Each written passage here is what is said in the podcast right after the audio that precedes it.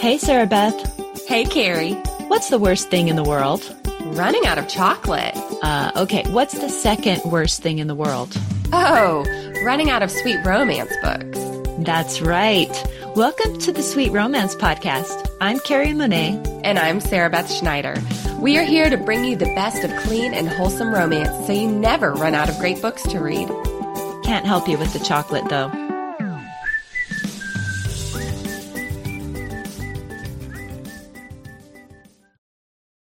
Welcome back to the Sweet Romance Podcast. We are so glad you're tuning in for this episode as we discuss It's a Date Again by Jeneva Rose. Listen in as we have a book club style discussion about this novel. We keep our book reviews positive. We'll only review books we enjoyed and think you should read too. And our discussion will focus on how characters developed, aspects of the story that really connected with us, and who we think should play the main characters in a movie version of the book. If we give away a spoiler, don't worry, we'll warn you ahead of time.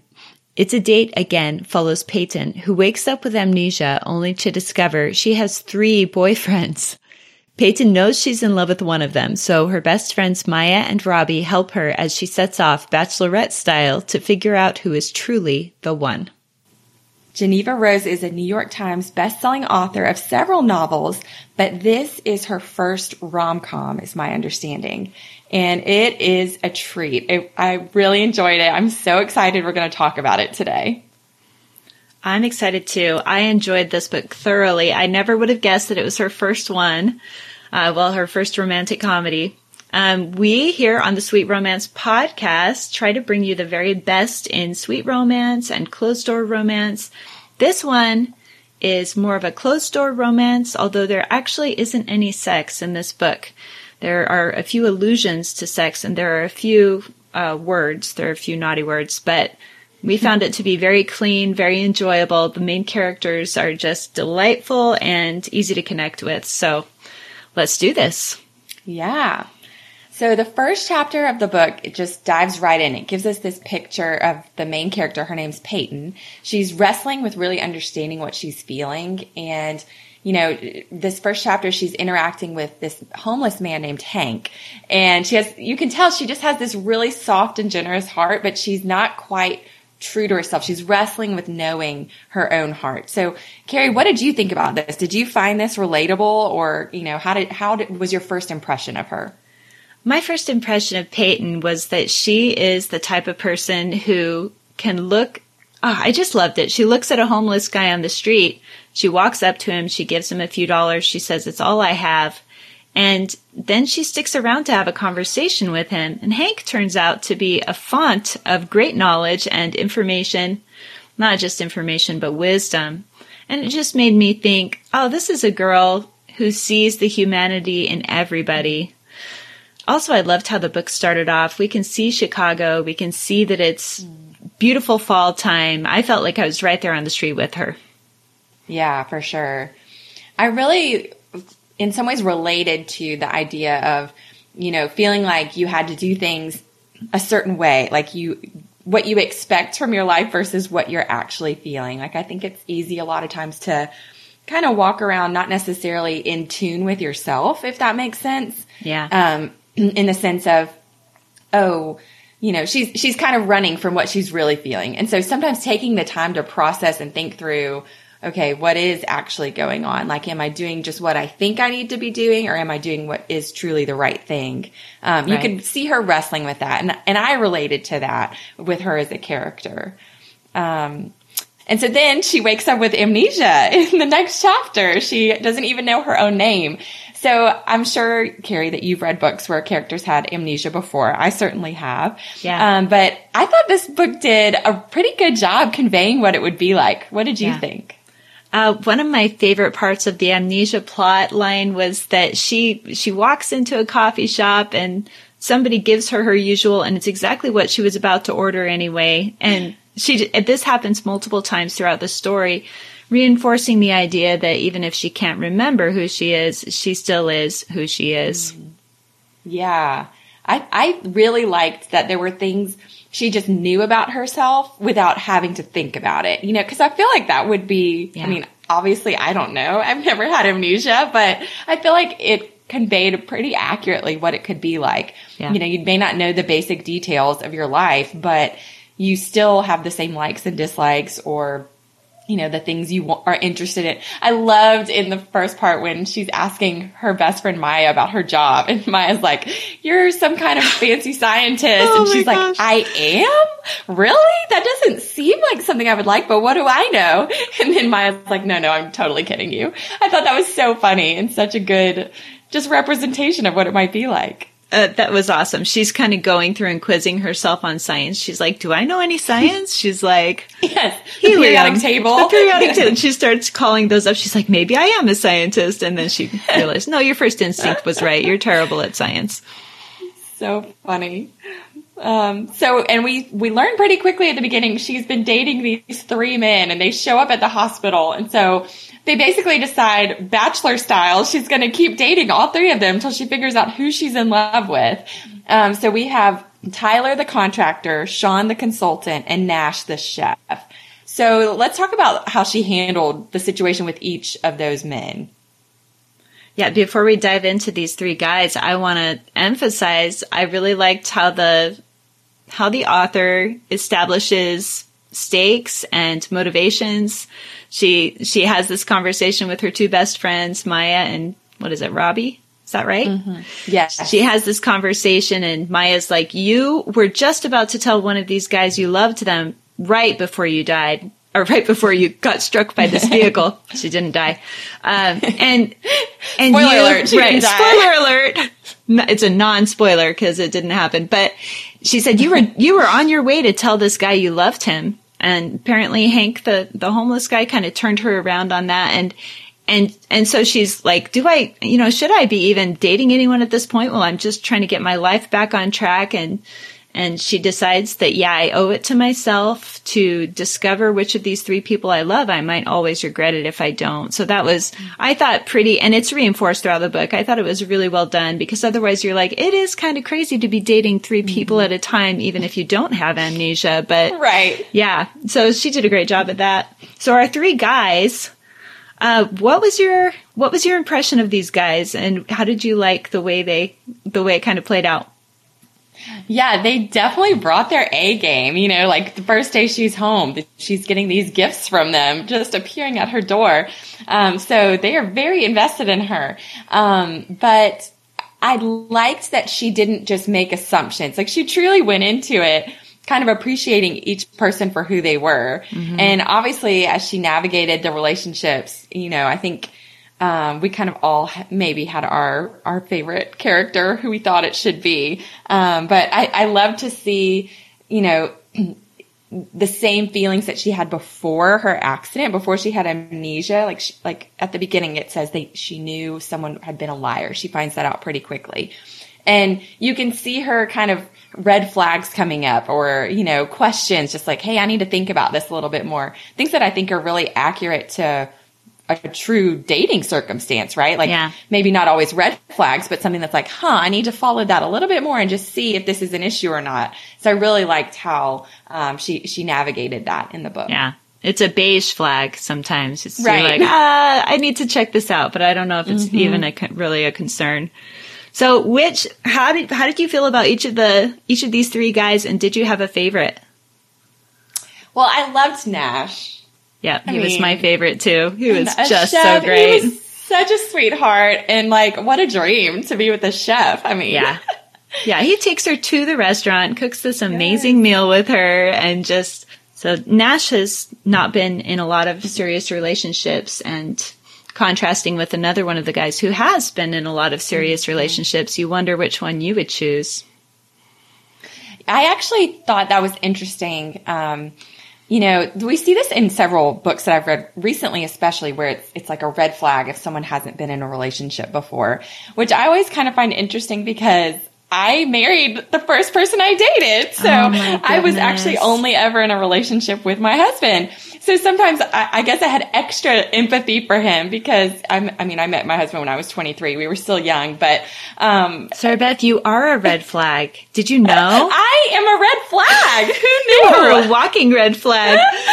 so whenever I read those, I'm like, wait, just give him a chance. Like, mm. there may not be an issue here. Maybe he's just holding out for the right person, which I think we saw with him, especially. Yeah. It seemed like his motivations truly were genuine. And I really, how he handled the whole situation, um, I, I really respected. So I, I, I bonded with Nash over the fact that neither of us had much dating experience.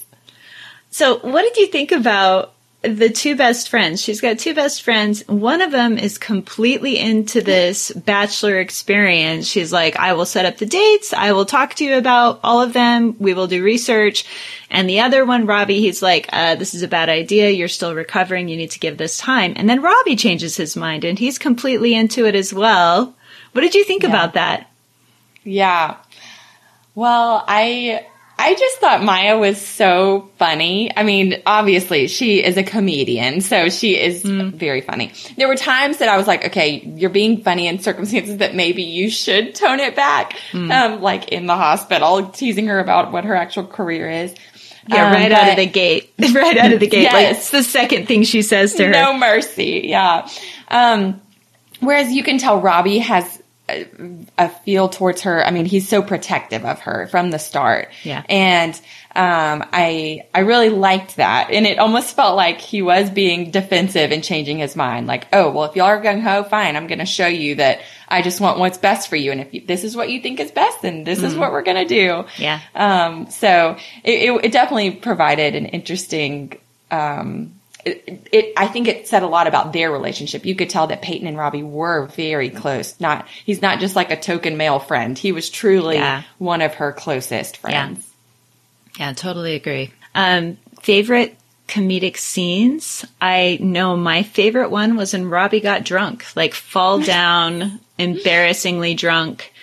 Uh, I just, it was great. He was trying to be the big, strong man in the room and just, she's like, don't do this. you know, she's like, she knows him well. She's like, why? And just toward the end of the scene, her getting him to his house and just mm-hmm. love that scene. I laughed so hard. Yeah, I have to agree. That was really funny. And it just felt, here he is trying to be this macho tough guy, which, not that he wasn't a tough guy, but you know, he, yeah. He, he seemed to value other things and right. he's like, no, I'm going to prove myself. That yeah. definitely was, it was really funny. Um, one thing I definitely wanted to talk about was how Peyton grew and changed as a character throughout mm the story. Um, I felt like she as a character was such a, a mix of strength and vulnerability and wit. Like there was just something so, I think, in her history played a lot into this, but um, we learn in the story that she has kind of a tragic past. Um, and as a teenager lost her parents. Spoiler alert, too late for that. but, um, I think it's so interesting to see her still approaching these relationships with such willingness to figure out who is the, like, she wants love and she's mm-hmm. willing to pursue that, even knowing how hard life can be and how it doesn't always play out how you imagine. Yeah. Um, and, you know, I think a lot of times in books we see people get nervous because of their experience, but I loved how she um, pursued it despite that and just really willing to grow from hiding from her, knowing her own heart to fully embracing it and trying to figure out who is it that I love? Like love is worth um, navigating whatever difficulty may come. And I think to your point earlier, her her conversation with Hank helped that. He kind of gave her some of that perspective from his own experience, mm. um, losing his wife.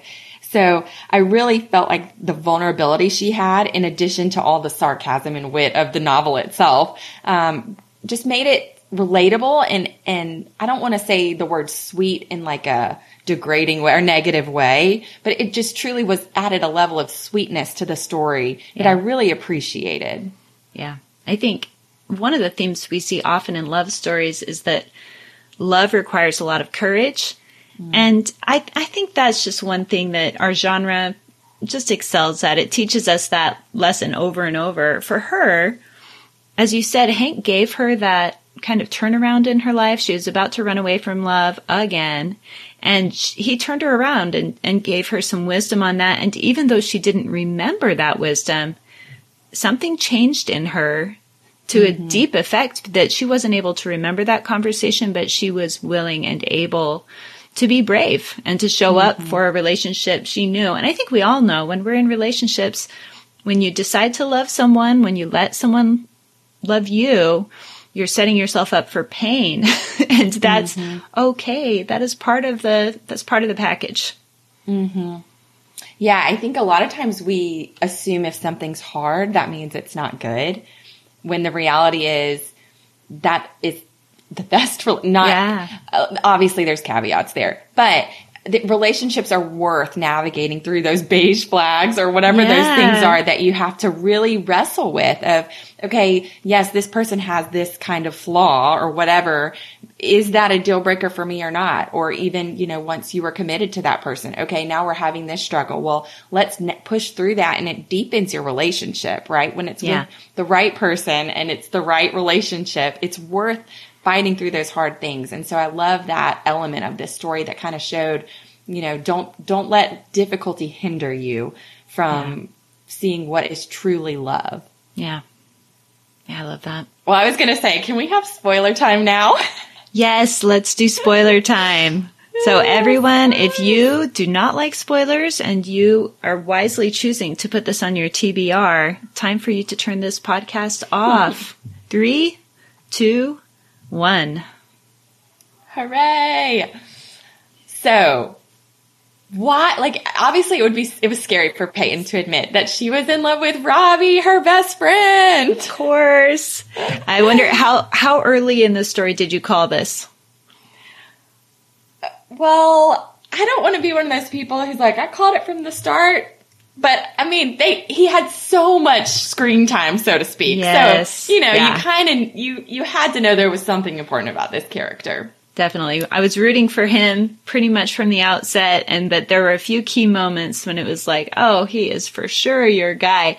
But he mm-hmm. had some stiff competition. He had these other guys True. getting a lot of screen time, so that you're just like, you're just a little unsure until mm-hmm. you know until you're not. Well, there was a moment that I thought maybe she's gonna say, "Oh, I know Rob. You know, Robbie is the one who told me he loved me, but mm-hmm. I don't feel that way. I am gonna choose one of these guys." You know, at, there yeah. was one point where I thought I'm not entirely sure how this is gonna end. Yeah. Um, so I thought it was navigated really well. It was it was still really enjoyable, and I think the even seeing Robbie's fear at moving to that next level of their relationship, right? Like he had yeah. obviously been willing to do that the night of her accident. And yet when she wakes up, it's almost like he's relieved she doesn't remember in some way. Right. Because he had just, she had just told him, no, I'm sorry. I don't mm-hmm. love you mm-hmm. that way. Probably one of the worst nights of his life. So he's, mm-hmm. he's ready to move on, ready to let her follow because he doesn't know that she actually mm-hmm. does love him. Um, Okay, I have to share one more thing about Robbie. I I think it's okay to share this. If not, we'll edit it out later. he gives her a birthday gift toward the end. The whole story is kind of counting down to her, uh, I don't know, 23rd birthday or something like that. Yeah, it's like, was it her 30th? Oh, maybe. Yeah, that's kind of a more round like number. Yeah. so they're counting down to this deadline and, um, he notices that she turns over every coin that she finds on the street or on a sidewalk. So it's face up so the next person who comes along can have good luck. And close to the end of the story, he he gives her a gift that shows that he's been paying attention clear back from mm-hmm. when they were in college and he has been very invested in her for a very long time. I just melted. It was mm-hmm. one of my favorite. I can't think of another gift giving scene in any book that impacted me the way that one was. I want to be a gift giver like that. Yeah. I, I thought that was so great too. I also loved how he would finish her food, right? She always left yes. the two bites of the food and he would finish it. And, um, also again, this is kind of maybe giving too much away, but Debbie kind of talks with her Peyton about this and she's like, I think you leave those bites for your parents subconsciously. And Robbie's mm. there to say, no, you have your family, right? Like yes. you have found this family and I am here as part of that. And I just thought that and the bracelet, it was just so tender and showed how he truly knew her and loved her. Um, and, and I thought that was really unique to the story. What, Sara, did you, what came to your mind? Any other movies or books that kind of came to your mind in the same uh, tone or in the same tropes. She kind of has a joke throughout the book. She's like, how many rom-com tropes is my life going to start resembling? Yeah. Yeah. You know, I'm, for some reason, I can't think of anything specific. Like I rem- I'm remembering pieces of stories, but I can't remember what they were actually mm. from. Yeah. I feel like there was, I've read a book before where a character would turn over a penny. So it was face up, but I can't remember what book it was. Um, but it did have such a good, just kind of rom com feel to it that, and yet still felt unique. Uh, one of my college professors said that good, good writers borrow from other writers. Mm. No, he said good writers borrow from great writers. Great writers out and out steal from masters. And so like he gave, he gave me permission to do any of that that I want in my own writing. My, when I was thinking about it, I thought of 50 First Dates with Drew Barrymore just because it's kind of an amnesia and love situation. Um, and I think she references that mm-hmm. that movie in the book, which is always fun. Yes, I do love that. So if they were to make this into a movie, I have a few ideas for casting. Tell us. Tell okay. us your ideas. I when I'm reading a book or writing a book, I always have kind of a face floating around in my mind to help me keep track of people. And I want to put in a plug for this writer. She had three suitors going on and I was always crystal clear on who we were talking about because she was so good at giving kind of a I don't know, kind of a label to each one of them and helping us remember, okay, this is, this is the guy. So she gave mm-hmm. us two right out of the gate. She said one of them looks like D- young Denzel Washington and another one looks like Chris Hemsworth. And I don't think she cast Sean and I really didn't have a great face for him, but I definitely mm-hmm. think Alexandra Shipp for the part of Maya. I don't know if you know her. She's, let's see, she's in Tick Tick Boom. She's the girlfriend in Tick Tick Boom, and then she was recently also in the Barbie movie. So she's okay. she's amazing. She's that's the girl I cast for that. And then I also cast Ryan Reynolds for Robbie, which I know he's not everyone's favorite actor, but he kind of has this boy next door vibe that I think would totally work. And then my neighbor Carla is going to have to take up acting because that's who I cast for Debbie, the, the, like kind of the mother figure living downstairs. And for Peyton, I cast Sandra Bullock because it's a Chicago rom com while you were sleeping. Yeah, makes sense to me. I like it. I like Thank it. Thank you. My only, I mean, I do like Ryan Reynolds, but I feel like he's a little too, you know, snarky for Robbie. Yeah, maybe you've seen him in other movies than I've seen him in. So I think I've only yeah. ever seen him in that kid movie that he did. So, so yeah, who yeah. would you put for Robbie?